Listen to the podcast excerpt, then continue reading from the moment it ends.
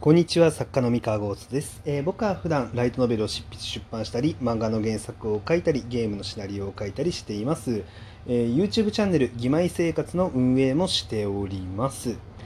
はい、えー今日はまあそうですね珍しくちょっと厳しい、えーお話をしようと思います、えーシナリオライターっていう職業はうん、まあ、結構残酷な競争の職業だなっていうふうに思っているという話をしたいと思います。えっとですね、まあ、あの僕はそのゲームのシナリオっていうのをまあ書いていてで最近はですねあんまり自分で書く本数っていうのはだいぶ減っていてあの、まあ、最近で言うと「神様のような君へ」だったりとかで、えーまあ、他にもちょっと細々やってたのもあったんですけどまあでもそれぐらいなんですね。で、えー主にですね最近やってることは、えーいわゆるその窓口というか座組を組むそのディレクションの方を、まあ、主にやっていてですねあのクライアントさんの、まあ、要件定義といいますか、まあ、要望を聞いてであこういうシナリオが必要なんだなってなったら、えーっとまあ、それがあの達成可能な、えーえー書き手、えー作家っていうのをあのリストアップしてで、まあ、一人一人あのこのお仕事興味ないですか？みたいな感じで、まあ、ちょっと声をかけてあの、ね、実際にシナリオチームを作って、えー運営すると、うん、っていうような、まあ、やり方をやっているんですけれども最近ねちょっととある案件で、まあ、これゲームだけじゃないんで、まあ、ゲーム以外にもあるんですけど、まあ、とある案件でねあのまあ、ちょっとそのアサインしたあの作家さんが2名いたんですけれども、えー、とこの2名のですね実力差があのすごくはっきり分かれてしまったっていう結構悲しいことがありましてあのまあ片方は、まあ、すごくあの経験が、えー豊富でやっぱりいろいろな現場を渡り歩いてきた、まあ、ベテランなんですね。当然あの腕前も良くてですね、えーあのなんだろうなこう請負仕事の勘どころっていうのをもう完璧に抑えてる、うん、っていう人なんですね。で、えー、ともう片方の、えー作家さんはえそういう意味ではその請負仕事、まあ、こういうシナリオライターっていう仕事に関しての、え経験値はあのもう一人の人に比べるとちょっと浅いと。うん、でまあそこで結構あの、まあ、実力が分かれちゃったと。でまあ僕としてはそのそのジャンルそのそのクライアントさんの、えージャンルに対する知識量だったりとか、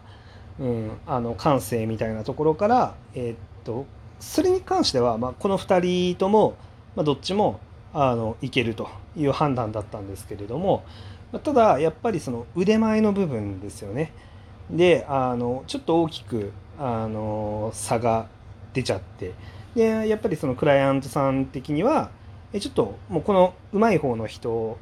だけで基本的にちょっと回してほしいと、うん、っていうようなまあ話が出ちゃうと、うん、っ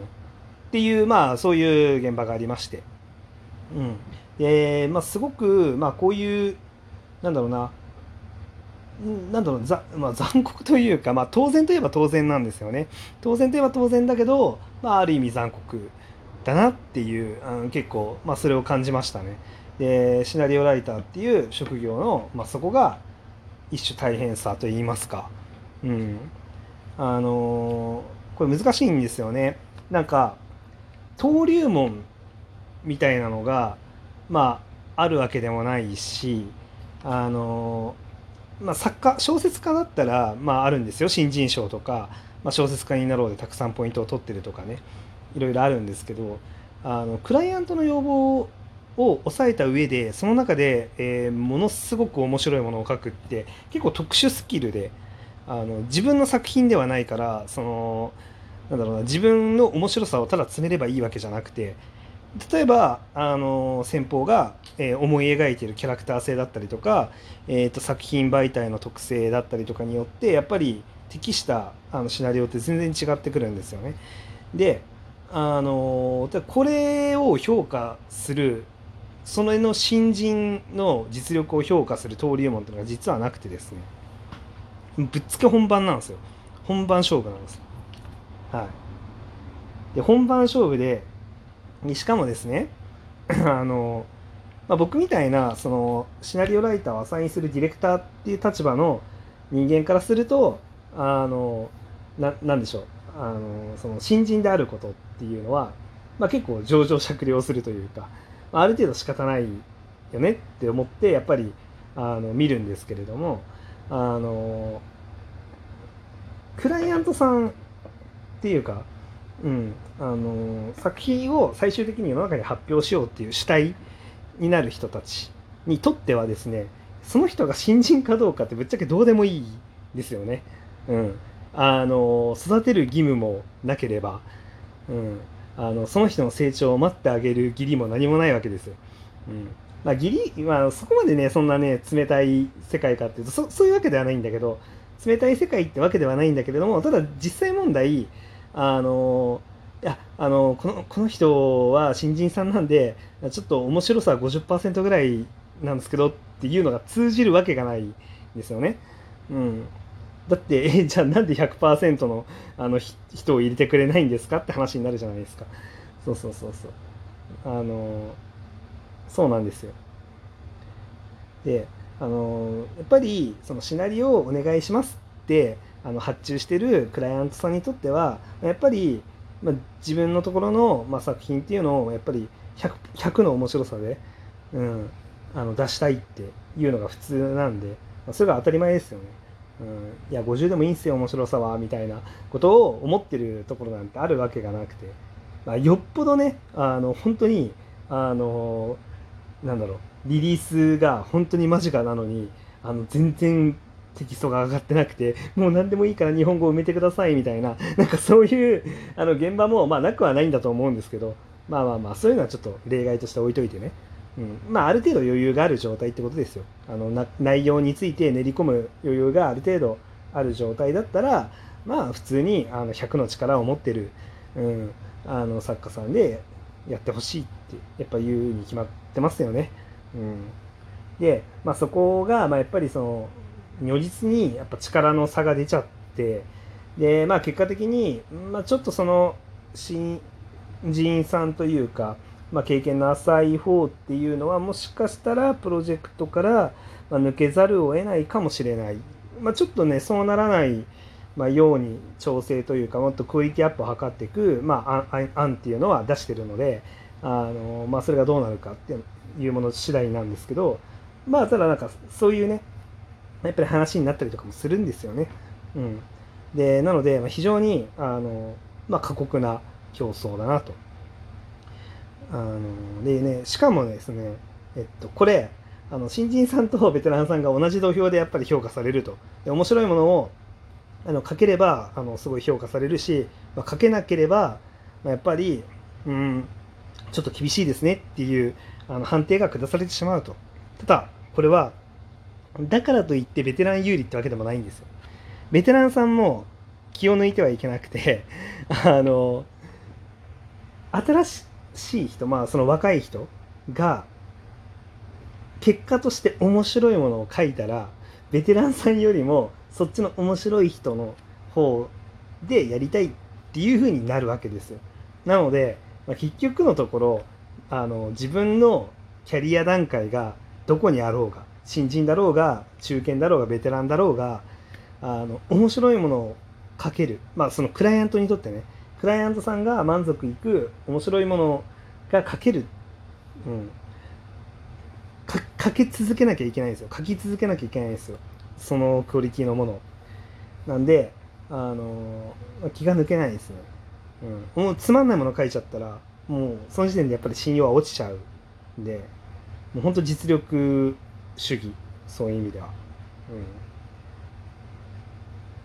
うん、なんでなかなかねあの厳しい世界なんですよ。シナリオライターって。まあ、厳しいんですけど、まあ、でも一方で、まあ、やりがいもももちろんあって、まあ、やりがいっていうとねなんかあんまり最近はいい言葉じゃない感じしますけどやりがい搾取って言葉もある んで。あまあそういうねなんかあのことは置いといてもあのやっぱり物語書いてでそれがまあお客さんに面白いって言ってもらえるっていうのはもう純粋にあの嬉しいんで評価されるのはね嬉しいですしまあ自分の作品でまあ面白いっていう声が聞こえるっていうのは